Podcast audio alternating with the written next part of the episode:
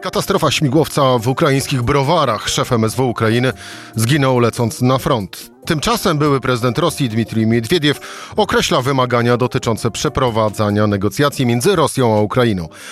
A z kolei na dniach ma zapaść decyzja o przekazaniu przez Niemcy Ukrainie czołgów Leopard.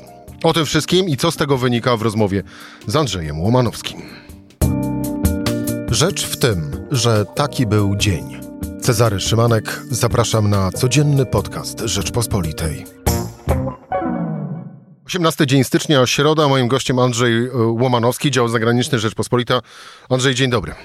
Dzień dobry. Zacznijmy wpierw e, od e, dzisiejszej katastrofy śmigłowca w Browarach. Dmytro Monastyrski, szef MSW Ukrainy, a także jego zastępca Jewgenij Jenin oraz sekretarz stanu w MSW Juri Lubkowicz zginęli lecąc w miejsce, w którym toczą się walki. Taką informację przekazał zastępca szefa kancelarii prezydenta Ukrainy Wołodymyra Zełańskiego. E, nie wiemy, czy to był zamach, czy katastrofa. Y, ukraińska służba bezpieczeństwa wersję zamachu rozpatruje jako trzecią i ostatnią. Przede wszystkim stawiają na błąd pilota albo niesprawność techniczną francuskiego helikoptera Super Puma, którym, którym lecieli wszyscy. Jest to, e, e, śmierć Monastyrskiego jest bardzo ciężkim ciosem, dlatego że należał on do ekipy młodych e, polityków, którzy, których mianował już Zełenski i którzy przyszli do różnego rodzaju resortów po to, by je reformować. W przeciwieństwie do swojego poprzednika, słynnego Arsenia Awakowa, Monastyrski stawiał na decentralizację podejmowania decyzji w Ministerstwie Spraw Wewnętrznych i pozwalał na wielką samodzielność podległym różnym e, działom, czy do, do, ministerstwa wchodzi zarówno Gwardia Narodowa, jak i e, służby ratownicze i tak dalej, i tak dalej. Monastyrski pozostawiał im znaczną swobodę działania. Co dobrze e, zadziałało z kolei w trakcie, po wybuchu wojny. Okazało się, że y, nikt nie czeka na rozkazy, wszyscy y, potrafią działać samodzielnie. W dodatku Monasterski był tym człowiekiem, który 24 lutego, czyli prawie rok temu, poinformował prezydenta Zełenskiego o, o, o rosyjskiej napaści ponieważ policjanci jako pierwsi zorientowali się, co się dzieje, natychmiast przekazali informacje do, do Kijowa.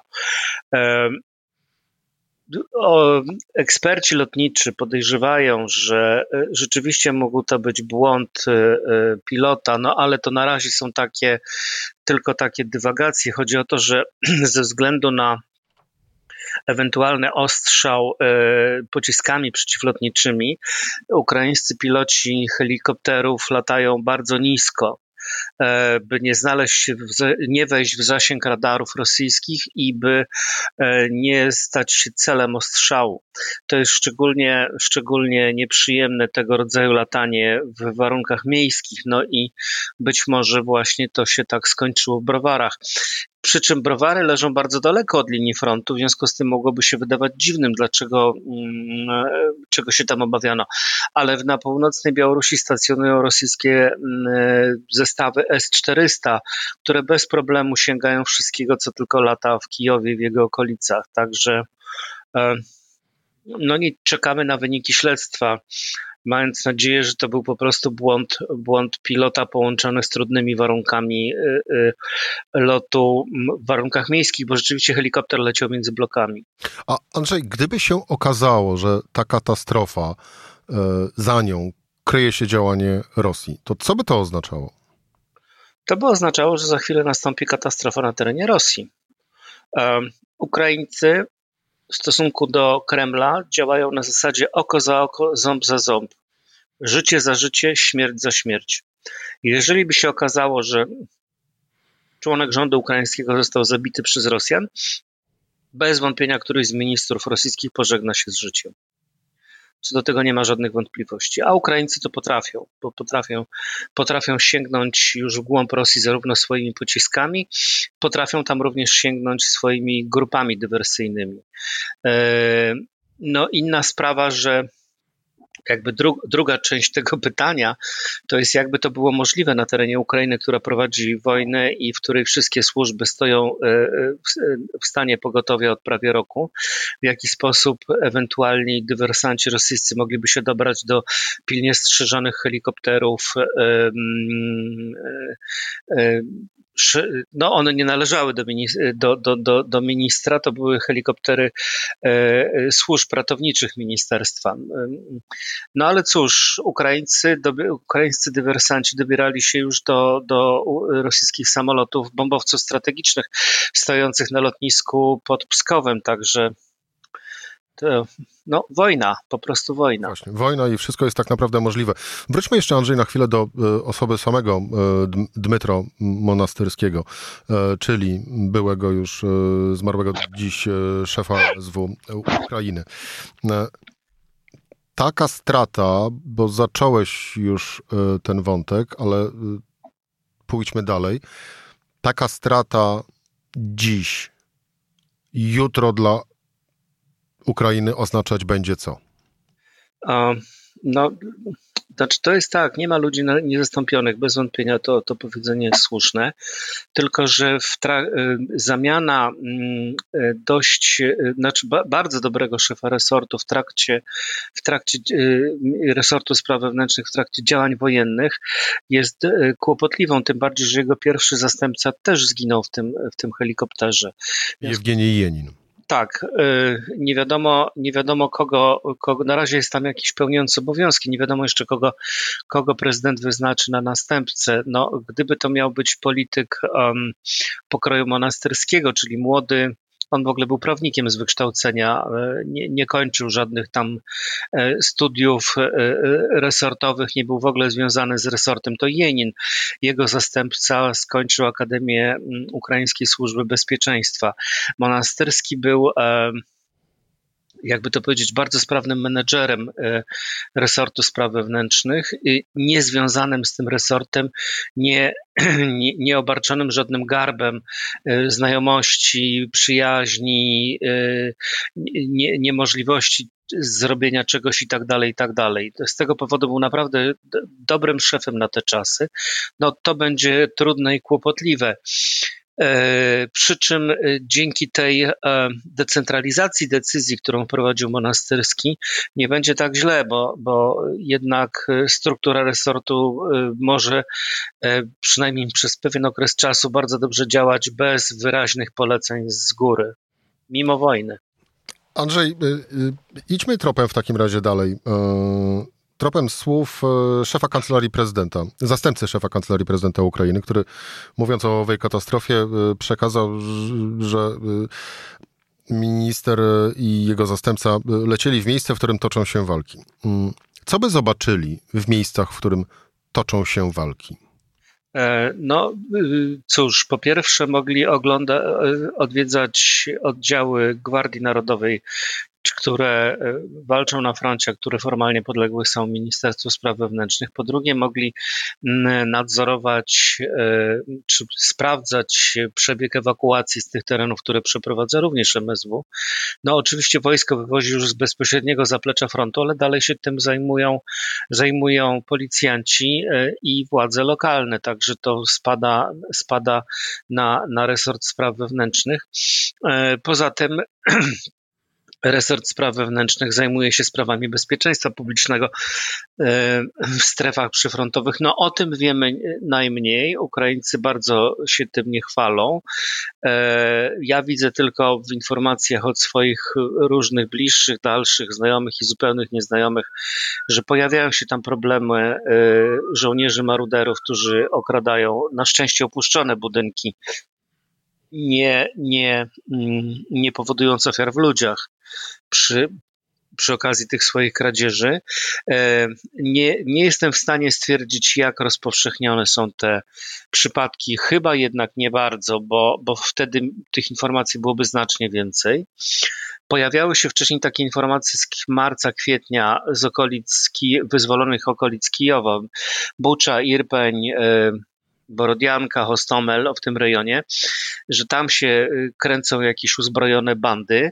E, błyskawicznie e, policja zrobiła z tym porządek i też niewiele o tym wiemy ponieważ zaległa nad tym grobowa cisza, może myśl, mogę się tylko domyśleć, że po prostu tych wszystkich tam poza, e, e, bandytów po, pozabijano. Przy czym okazało się, że częściowo są to rosyjscy żołnierze, którzy mm, nie uciekli z tego rejonu, którym dowódcy kazali tam zostać i czekać. I tak, tak naprawdę to nie wiadomo na co mieli czekać. No to takie, takie problemy miałby monasterski do. Mhm, mhm, mhm. Andrzej, a przesuwając się z tego, z tego zaplecza frontowego już na sam front i y, łącząc y, walki z kwestią polityczną na arenie międzynarodowej, y, czyli z owym zastanawianiem się Berlina nad przekazaniem czołgów Leopard 2. Pytanie z tezą. Jak dużą różnicę dla Ukrainy zrobiłyby te czołgi? Szczerze powiedziawszy, to, to nawet nie wiem. Kieruję się tutaj tylko tym, co mówił faktyczny dowódca armii ukraińskiej, czyli generał Załużny, że on potrzebuje mm, czołgów dla dwóch brygad. E, domyślam się, że po prostu ze względu na straty ukraińskie, o których znów niewiele wiemy, również te straty w sprzęcie. E, Ukraińcy bardzo potrzebują ciężkiego sprzętu obecnie, czyli e, bo do tej pory otrzymywali z różnych źródeł, również od nas, czołgi posowieckie. Te, te różne tam T-72, T-80 chyba od nas, o ile pamiętam, ze Słowacji, być może coś z Bułgarii, nie chciałbym tu czegoś przekręcić, bo dokładnie nie pamiętam. Mm, ogólnie eksperci zachodni są przekonani, że czołgi zachodnie są klasę wyżej od y, posowieckich. No nie wiem, nie ma na to dowodu. Znaczy na, na pewno dotyczy, mogłoby dotyczyć to e, czołgów brytyjskich Challenger, który też ileś tam kilkanaście sztuk pojedzie na Ukrainę, lub, lub też czołgów Abrams amerykańskich, bo one brały udział w różnego rodzaju konfliktach i walkach. Natomiast Leopard jakoś no, niemiecki w żadnej wojnie nie brał udziału i to tak zakładamy raczej trochę na wyrost, że jak jest niemiecki czołg, to on musi być dobry, mając to w pamięci czasy II wojny światowej. E, te, teoretyczne jakieś tam e, e, dane techniczne wskazują na to, że to jest naprawdę bardzo dobra maszyna, tylko teraz jeszcze jest pytanie, jak ona się sprawdzi w bardzo specyficznych warunkach tego frontu, częściowo biegnącego w stepie, częściowo na jakichś podmokłych gruntach, w których jest dużo rzeczułek, że, że, kanałów i tak dalej. Y, no bez wątpienia z punktu widzenia ukraińskiej armii lepiej jest mieć jedną brygadę pancerną więcej niż nie mieć. Jak mawiają, to wtedy mamy dwie. Mm, tak. Andrzej, e, jakbyś jednym, dwoma, trzema zdaniami opisał obecną sytuację na froncie ukraińskim? E, pad. E, tak naprawdę nic się nie dzieje, front tkwi w miejscu. To, że tam Rosjanie zajęli Soledar, czyli przeszli 7 kilometrów, tracąc kilkadziesiąt tysięcy zabitych i rannych, no to no, no, no to nie jest zmiana frontu. To samo dotyczy walk e, na północ od Soledaru, w, e, w okolicach miejscowości Kreminna i tam dalej Swatowe. No tam walki trwają przy Kreminnej w, w lasach.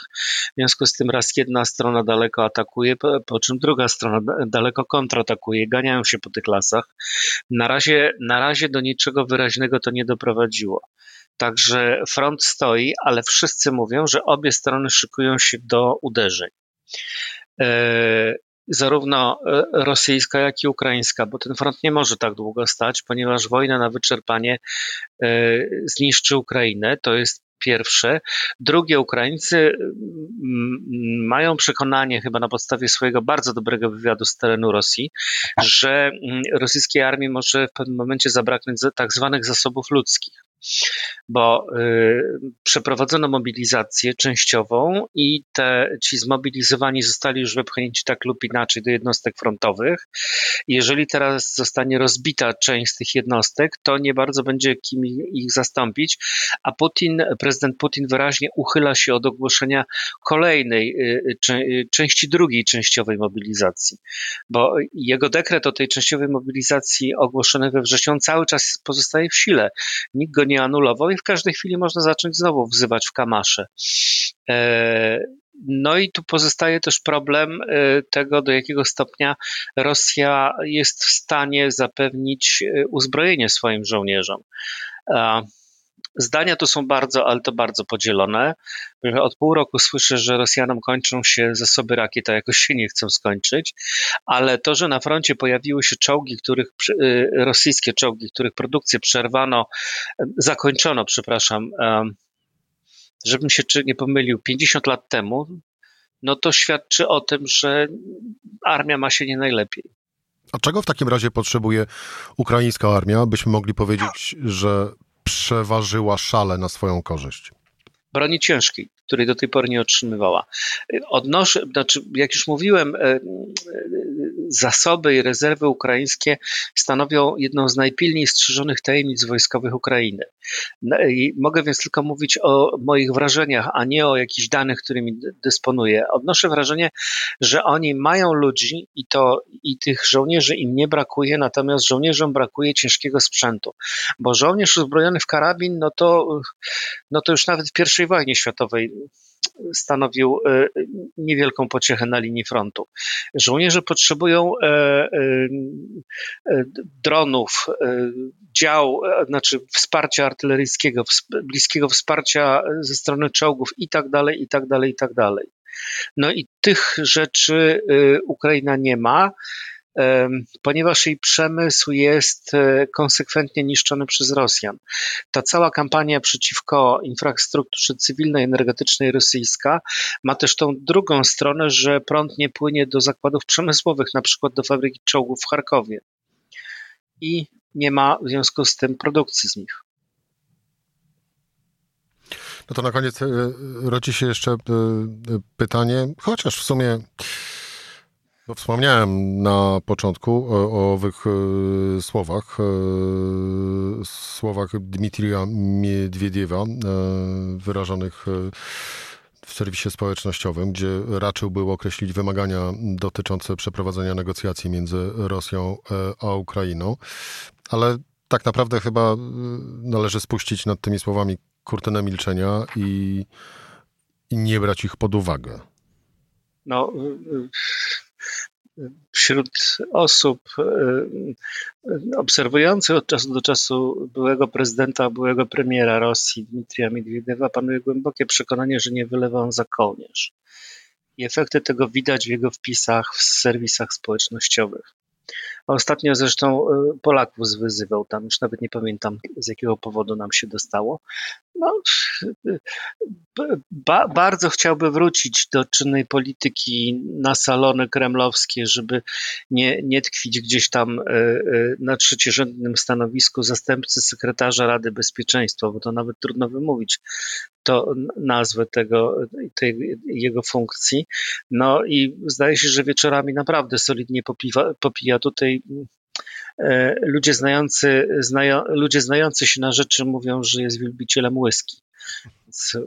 Może by Zachód dobrze zrobił, stawiając szlaban na jej eksport do, do, do Rosji, bo może przynajmniej część kremlowskiej elity politycznej by wytrzeźwiała. E, dobrze, a to w takim razie, Andrzeju, jak e, podchodzić poważnie czy niepoważnie do tych słów z kolei szefa MSZ-u Rosji, Siergieja Ławrowa? Dziś na konferencji stwierdził tak, i tu cytuję, Moskwa jest gotowa rozważyć wszelkie poważne zachodnie propozycje w sprawie negocjacji dotyczących Ukrainy, ale jak dotąd nie otrzymała takich propozycji. Traktujemy te słowa poważnie, czy po prostu jako rosyjską e, propagandę, czy też jest tam jakieś drugie dno w takich słowach? No jest prawdopodobnie, dlatego że dokładnie wtedy, kiedy Ławrow występował w Moskwie, to w Petersburgu prezydent Putin, który tam pojechał na, na, na rocznicę e, rozerwania blokady Leningradu w 1944 roku, E, pojechał do swojego rodzinnego miasta, e, to on tam mówił, że głównym celem operacji wojskowej na Ukrainie jest zakończenie wojny.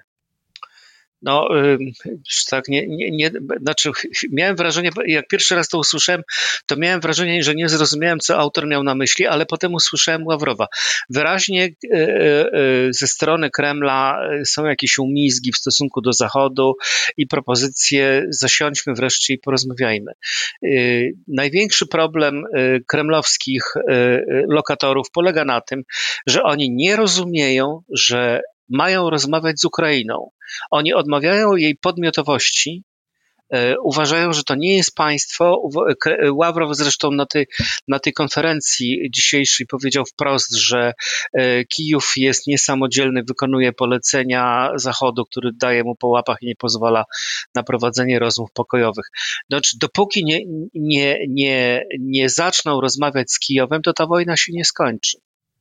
Bo, y, tym bardziej, że y, już y, jakby nie, nie, bez związku z obecnymi wypowiedziami Ławrowa i Putina odezwał się amerykański sekretarz stanu Antony Blinken, który mm, odwołując się do wcześniejszych, zdaje się, wypowiedzi Ławrowa, powiedział, że e, mowy nie ma o zawieraniu pokoju, który by uwzględniał realia terytorialne, bo tak to nazwał Ławrow. Chodziło o to, że e, Ukraina miałaby zaakceptować y, podbój jednej piątej swojego terytorium. No, no oczywiście nie ma takiej możliwości. W związku z tym wojna będzie trwała dalej, dopóki kremlowska elita nie wytrzeźwieje i nie zacznie rozmawiać. Albo y, dopóki y, Ukraińcy y, nie odniosą już tylu zwycięstw, że po prostu Krem będzie zmuszony do podjęcia. Tak, no, ja, ja, im tego bardzo życzę, ale każda taka walka, zwycięstwo to są zabici, zabici, zabici. Po ukraińskiej stronie również, także to ofiara, jaką składa ten kraj w obronie swojej wolności jest naprawdę gigantyczna. Miejmy nadzieję, że e, bardzo szybko się e, skończy owe składanie ofiary. Andrzej Łomanowski, dział zagraniczny Rzeczpospolitej. Andrzej, dziękuję Ci bardzo za rozmowę. Dziękuję bardzo. Była rzecz w tym w środę. Cezary Szymanek, do usłyszenia jutro o tej samej porze.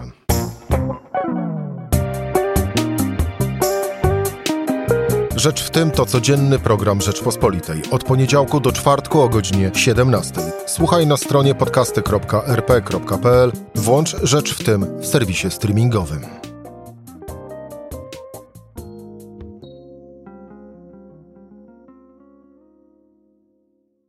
Poznaj mocne strony Rzeczpospolitej. Wejdź na prenumerata rp.pl. Polecam. Bogusław Rabota, redaktor naczelny.